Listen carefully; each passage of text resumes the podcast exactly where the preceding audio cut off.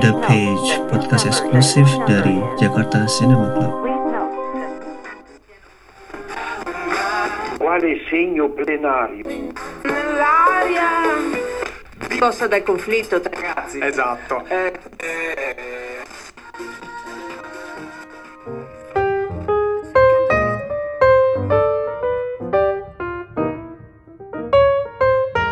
Kita bisa langsung switch ke film kedua nih dari trilogi modernity-nya Antonioni yaitu bernama La Notte. Di- dirilis satu tahun setelah La Ventura di 1961. Jadi sebenarnya tadi sudah di summarize, tadi sudah di summarize sedikit eh, untuk sinopsisnya, cuma mungkin eh, bagi pendengar yang belum ngikutin mungkin di awal bisa mendengar lagi sekarang. Jadi La Notte itu berkisar cer- cerita mengenai eh, sebuah couple, eh, yaitu satu yang itu dimainkan oleh Marcello Mastroianni, eh, nama karakternya adalah Giovanni dan untuk couple yang ceweknya eh, dimainkan oleh Jean Moreau atau Lydia nama karakternya. Jadi sebenarnya eh, setting cerita ini untuk yang La Notte ini adalah si Giovanni baru rilis buku. Eh, bukunya juga bestseller kelihatannya ya. Tapi terlepas dari kesuksesan dia, kemudian eh, bagaimana dia itu eh, karirnya sebagai writer tuh mulai meroket, tapi sebenarnya ada semacam crack atau perpecahan di hubungan mereka, hubungan dia dengan Lydia dan eh, perpecahan itu semakin kentara di paruh kedua film yaitu pada saat eh, Giovanni diundang oleh seorang industrialis eh, ke dalam sebuah acara untuk meng, in a way untuk eh, menghargai kerja dia dan juga sebenarnya karena dia ingin di offer pekerjaan oleh industrialis ini.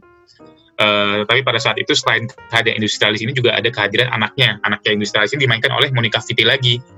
Jadi bagi para pendengar yang apa, yang mungkin sudah tahu juga ya, tapi yang belum tahu, Monica Vitti terlibat di tiga eh, film Antonioni ini, semuanya terlibat. Jadi memang dia benar-benar muse-nya Antonioni ya, termasuk aktris nanti kita bakal bahas. Dan di film La, La Notte ini, si Monica Vitti memainkan karakter dari anak dari industrialis ini, industrialis yang sangat menghargai Giovanni ini dan terjadilah semacam love triangle ya, seperti like di film eh, La Ventura antara Giovanni, Lydia, istrinya dan juga karakter Monica Vitti.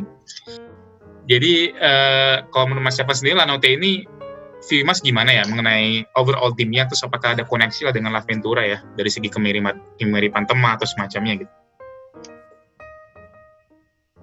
Hmm, ya tadi bener sih. Aku suka waktu openingnya itu loh yang ada ada cewek dia punya apa sakit jiwa gitu ya atau atau gimana ya kan. Minta apa sih? Mau betulin telepon ya atau apa sih? Itu ternyata oh ini pasien. Terus setelah ngobrol sama sih. yang iya.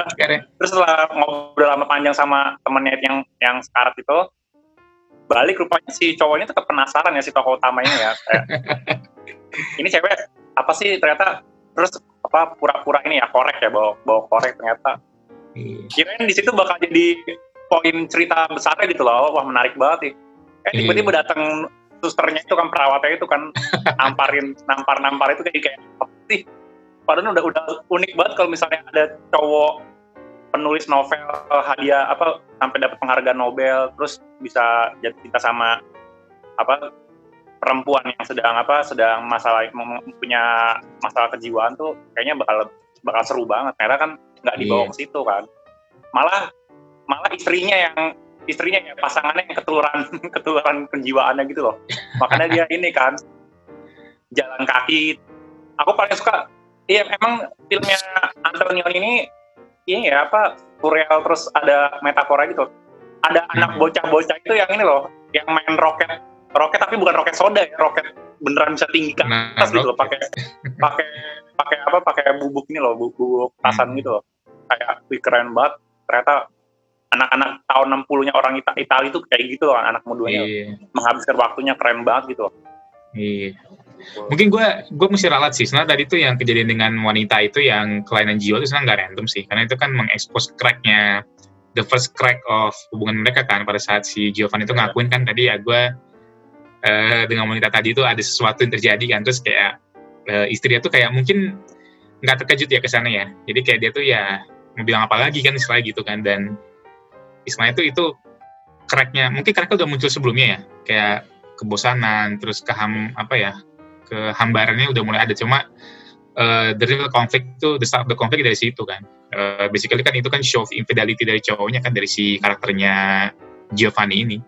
Nah kalau Mas Christian sendiri, aku mungkin mau nanya dari sisi itu Mas, uh, mungkin sinematografi ya, karena kan tadi kan Mas Christian sempat bahas mengenai arsitek ya, uh, sinematografernya si si uh, Antonioni di Alla Ventura yang katanya itu merupakan arsitek ya menurut.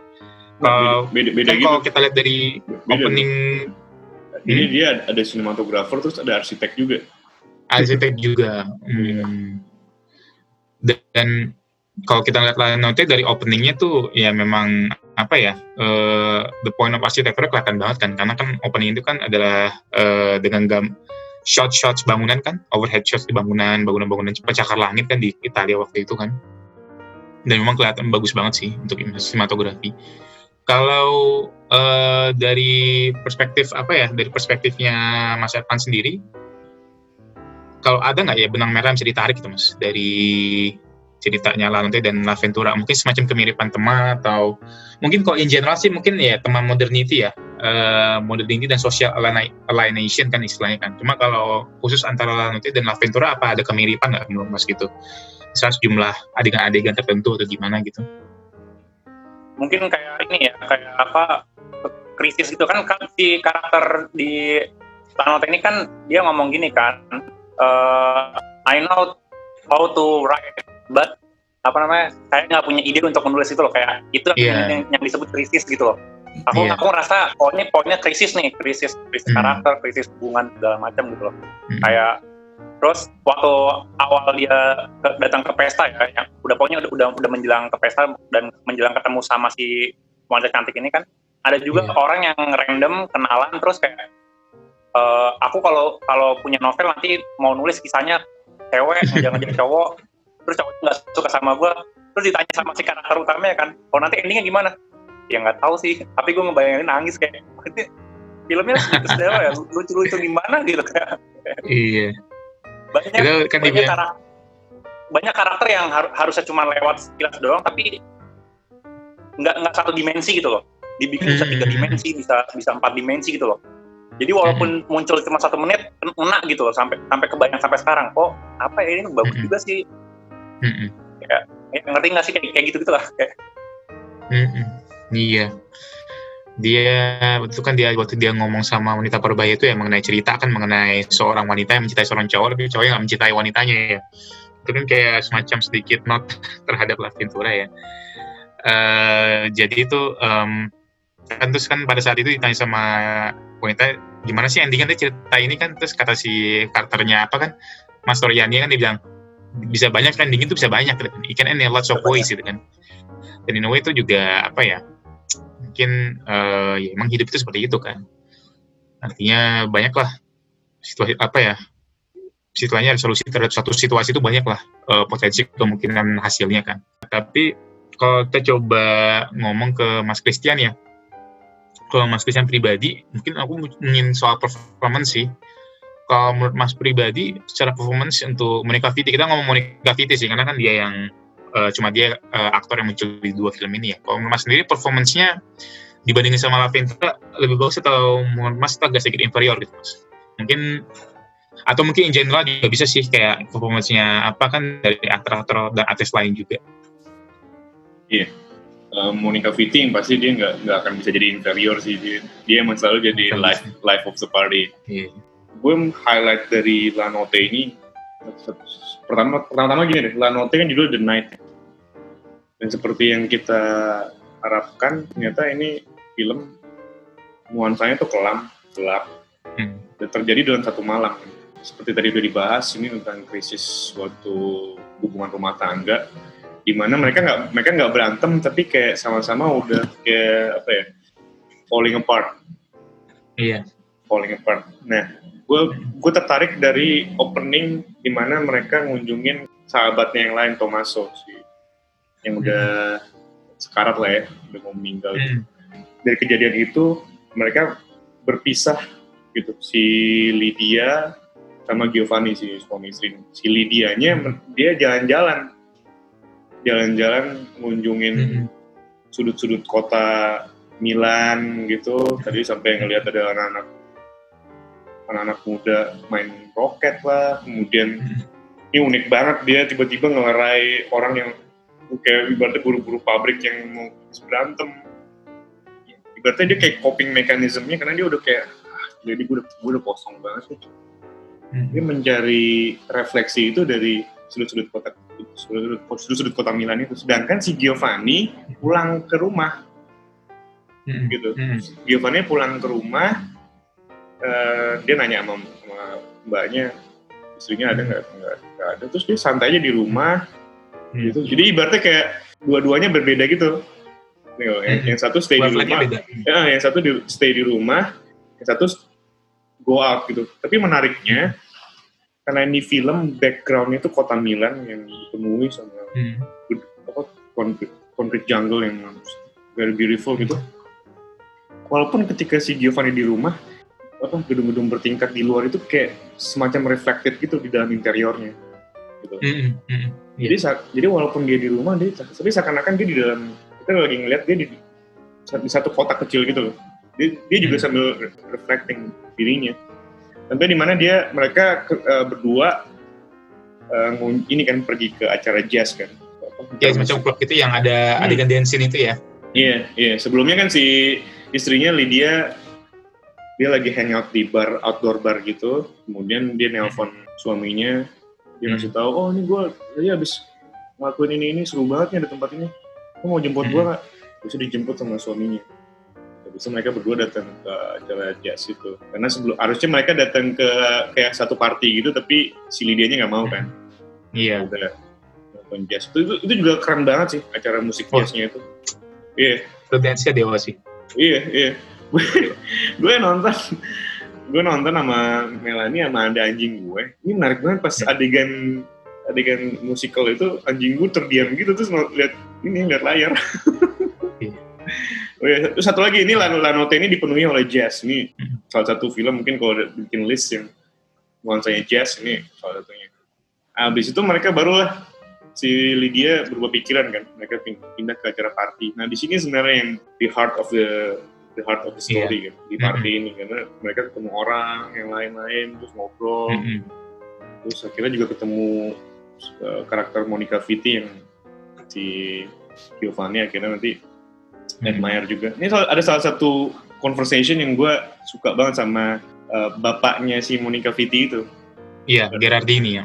Iya, gue nyebutnya di di notes gue dia industrialis gitu, gue nyebutnya. Industrialis. Emang itu dia. Iya dia dia bilang industrialis kan dia nawarin job kan ke si Giovanni kan. Mm-mm. Ya, Mm-mm. apa di pertama ini ini dia, dia awalnya dia ini ad- admire gitu. Oh, uh, lu penulis hebat banget gini-gini. Tapi ketika mereka berdua dia bilang, "Oh, gue gua ada job nih buat lo nih. Gue mau bikin divisi satu khusus komunikasi antara atasan sama bawahan. Jadi lo yang nulis gitu." Iya. ya terus dia nanya Hmm. lu eh, uang lo yang lo hasilkan berapa sih sekarang Mm-mm.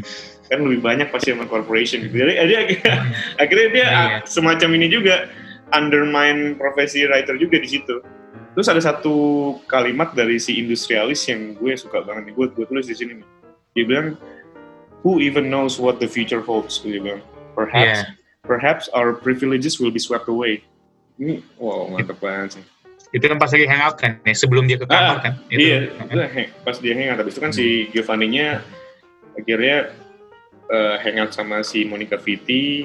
Mm-mm. Ya, mereka kayak love at the first sight gitu lah. Playing ini lah, playing balls gitu lah ya. Mm-mm. Tapi si Moni- Monica Vitti-nya kayak tarik ulur tarik ulur gitu loh. Sampai Hmm. akhirnya dia tahu kan kalau si Giovanni punya istri. Terus dia bilang ini eh, Valentina, dia bilang ke Giovanni dia bilang typical intellectual. Dia bilang Iya. selfish but full of compassion. Wah anjir gila Wah, nih. wah, wah. Wah, ini ini ini pas banget sih ininya. Setuju, setuju, setuju. Setuju. Ah. ini kena banget nih sama, semua semua ini semua orang nih pasti. semua yang par yang care lah, yang yang care sama semua social justice yang terjadi lah di dunia ini. ya. Typical Iya. in- selfish but full Iya. of compassion. Sedangkan eh, karakter istrinya juga nggak ini nggak bisa di Wah. wah ini kuat juga nih si Yan, Kuat Yan, juga. Yan Moro nih gue pertama kali tahu dari filmnya Louis Malle yang Elevator to the Gallows Mm, oke. akhirnya dia keluar juga dari party itu kan dia mau Hmm. karena dia udah ngelihat suaminya selingkuh sama cewek lain dia coba deh Iya. ya Ya. tra- trial lah dia bisa nggak sih sebenarnya sama cowok Hmm. lain dia keluar nah ada Hmm. satu adegan di mana dia sama cowok lain itu di mobil Iya. hujan mereka ngomong Hujan. tapi tapi nggak ada nggak ada ini nggak ada Iya. dialog. Wah, Cuma dari, dari kaca, kaca mobilnya aja. Iya, itu jadi- keren banget sih. iya jadi kita jadi kayak kita mengira-ngira aja mereka lagi ngomong apa kita kita tahu nih mereka lagi lagi exchanging exchanging inilah chemistry gitu sampai Hmm. akhirnya dia nggak bisa Mm-mm. Nah, di, di situ udah stop tuh. Akhirnya karakternya si Lydia udah tahu, oke, dia ternyata memang memang lagi galau, lagi krisis marriage-nya, tapi dia nggak bisa juga sama, sama cowok Hmm. lain. Oke, eh, jangan lupa perbedaan ekonomi mereka ya. Iya. Kan si istri kan ekonominya lebih tinggi daripada Iya. daripada si suami. Kan itu dikasih tahu Hmm. sama di industrialis. Iya. ya kan? Terus awalnya mereka falling in love gitu tanpa ada mikirin ekonomi sama sekali. Terus kayaknya mereka dulunya komunikatif banget lah, saling nulis ini ini itu ini itu. Mm. Tapi tiba-tiba udah makin lama makin menjauh gitu. Sampai di mana Mm.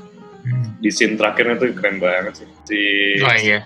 istrinya ba- bacain satu satu kertas tulisan gitu panjang. Terus itu si Giovanni nanya, who wrote it? Dan istrinya you did. Wah gila, ini kayak ibaratnya ini mungkin tulisan yang dia tulisan lama suaminya yang dia simpen dari dulu sebelum Mm-mm. suaminya terkenal gitu jadi penulis. Bahkan lo sendiri udah nggak tahu tulisan lo sendiri, berarti lo udah bukan diri lo yang, yang dulu lagi dong. Mm-mm. gitu dan dia udah udah, udah state itu juga I don't love you anymore sementara si Giovanni berubah karakternya kan dia kayak Berubah. ah, gue gue sayang sama lo lagi nih Mm-mm. wow man itu kayak dan scene di taman itu yang tamannya itu mengingatkan gue taman di blow up juga kan gitu Yang Taman yang ini yang dia si karakternya motret oke ya ya. ya, itu mirip banget sama setnya sama di up Iya iya. di situ. Iya. Hmm, jadi ini eh, dibanding Hmm. diba- kalau kita ngebandingin sama La Ventura yang Hmm. bener-bener ibaratnya porsi karakternya beragam, squadnya ini Hmm. kayak lebih fokus kedua itu aja sih. Ini Monica Hmm. Monica Vitti di situ untuk ngetes gitu, Mm-mm. untuk Mm-mm. ngetes eh, Iya kekuatannya hubungan mereka ya. betul betul hebat banget sih. Kar karisma semua karakter di sini itu bakal terngiang-ngiang. Karena lah, Hmm. ya ini kejadian cuma satu malam gitu. Mm-mm. gue suka banget sih sama film yang kejadiannya cuma satu malam gitu. Iya, sama. Ada satu semacam agensi ya. Dan ya sih, karena Lanote itu emang, ya memang the theme of the movie emang terenkapsulasi di separuh kedua film ya. Pas di tempatnya si industrialis kan, di mana mereka tuh satu malam itu, semua, apa ya, istilah tuh borok-borok semua hubungan itu semua terbuka semua, terekspos semua kan. Si Lanote emang kalau gue pribadi sih emang masterpiece juga sih. Iya. Memang 60 dan 61 ya, dua tahun berturut-turut nih. Ya, dan itu Oh. eh, dan itu kota Milan juga benar-benar dieksploitasi di situ. Iya. Bagus sih Milan itu. Mm. Kalau Mas Evan sendiri, eh, mungkin final word sih untuk Lanote. Kesan pesan kayak, ini kesan pesan gitu terlalu, tapi apa ya, kesannya tuh kayak kesan pesan ya. Eh, word aja sih mengenai, mengenai Lanote itu kayak, ya view mas sih mengenai film ini tuh, Hmm. Ada negatifnya nggak kalau dari lu? bagi gue pribadi gak ada negatifnya sih, flawless man. La Ventura awalnya gue penasaran sama endingnya nih kayak gimana sih? Karena kan ini kan bagian pertama dari trilogi ya. kan? Jadi kayak mm, kita belum tahu kan, kita belum tahu kan kayak ini sebenarnya dia arahnya mau ke thriller atau mau ke mana nih? Gitu. Jadi mm, mm, mm, mm. kalau La Ventura gue masih tertarik nih endingnya kayak gimana tapi kalau Lanote udah kayak udah nih let it flow aja gitu Dari flow. lu cuma menikmati emang menikmati aja nih semuanya Wah. endingnya final shotnya emang perfect sih Lanote itu. La Ventura juga dan gu- gue hebat sih kayak landing final shot tuh hal yang paling susah ya mungkin ya kalau gue bayangin mungkin mungkin kalau Bang Mas Yu sendiri tuh sebagai filmmaker kayak landing final shot tuh susah apa sih mas kalau dibandingkan opening ya mungkin sikat aja sih kayak karena La Ventura dan mungkin Lanote juga La Ventura ya mungkin masuk nonton La Ventura kan emang shotnya emang legendary ya dan kemudian dia dengan Lanote juga nanti apa eh, yang udah nonton juga udah tahu Nah, final shotnya juga legendary ya. Susah apa sih mas kayak landing final shot itu mas dalam film kayak membuka sebuah film itu tuh seperti apa mas ya sulitnya? menurut gua Antonioni emang jenius aja sih dalam mengetahui apa yang mau dia sampaikan. Uh, dia benar-benar tahu tema temanya ceritanya itu apa gitu. Uh, Hmm, ini mungkin agak agak agak apa? Uh, gue ingat uh, ada satu director director yang um, dipuji. Sebenarnya directornya Black Panther sih, soalnya nggak nyambung ya. Tapi dia kan gue nonton Hmm. filmnya dari pas zaman dia independent film dulu, dan dia pernah dipuji sama produsernya Iya. soal dia itu tahu banget apa yang mau dia capai dari filmnya ini. Jadi karena itu gue percaya dia pasti Hmm. akan jadi. Uh, sedangkan banyak orang bikin film karena mereka targetnya pengen jadi milestone thanks thanks itu. Antonioni dari awal sampai Hmm. akhir itu dia inilah benar-benar tahu persis Hmm. yang mau disampaikan secara temanya itu Iya. apa. Bahkan ngikutin formula formula penceritaan yang waktu itu udah ada Hmm. dia benar-benar break break semua rule gitu kan dengan dia nggak mecahin murder misterinya di eh, misteri hilangnya Ana di Aventura dia nggak pedulin semua rule yang writer writer lain bakal respect karena dia tahu persis yang penonton perlu dapetin itu apa aja. Jadi gue yakin buat dia itu nggak susah. Mungkin dia tipe filmmaker yang kayak ending shotnya udah kepikiran dari sembari dia bikin ceritanya gitu. Tapi buat filmmaker yang nggak tahu itu dalam film ya misalnya gue gitu ya gue akan stressnya gimana ya ending shotnya yang berkesan? Ya, Hmm, gitu sih. Hmm. jadi Masih ya. Yang penting lu tahu betul tuh lu mau film tuh seperti apa gitu ya. Dan itu akan muncul sendiri ya. Emang Antonioni dari awal udah tahu exactly dia mau bikin kayak gimana. iya gue rasa sih Visi dia tuh dari awal dan sampai akhir. By the way, di antara film-film lain yang gue udah tonton yang kisahnya terjadi dalam satu malam atau dalam satu hari, ini eh, bisa dibilang nggak ada yang mirip sih sama Lanote ini. Ini kalau mungkin before before sunrise tuh satu satu hari bukan nih?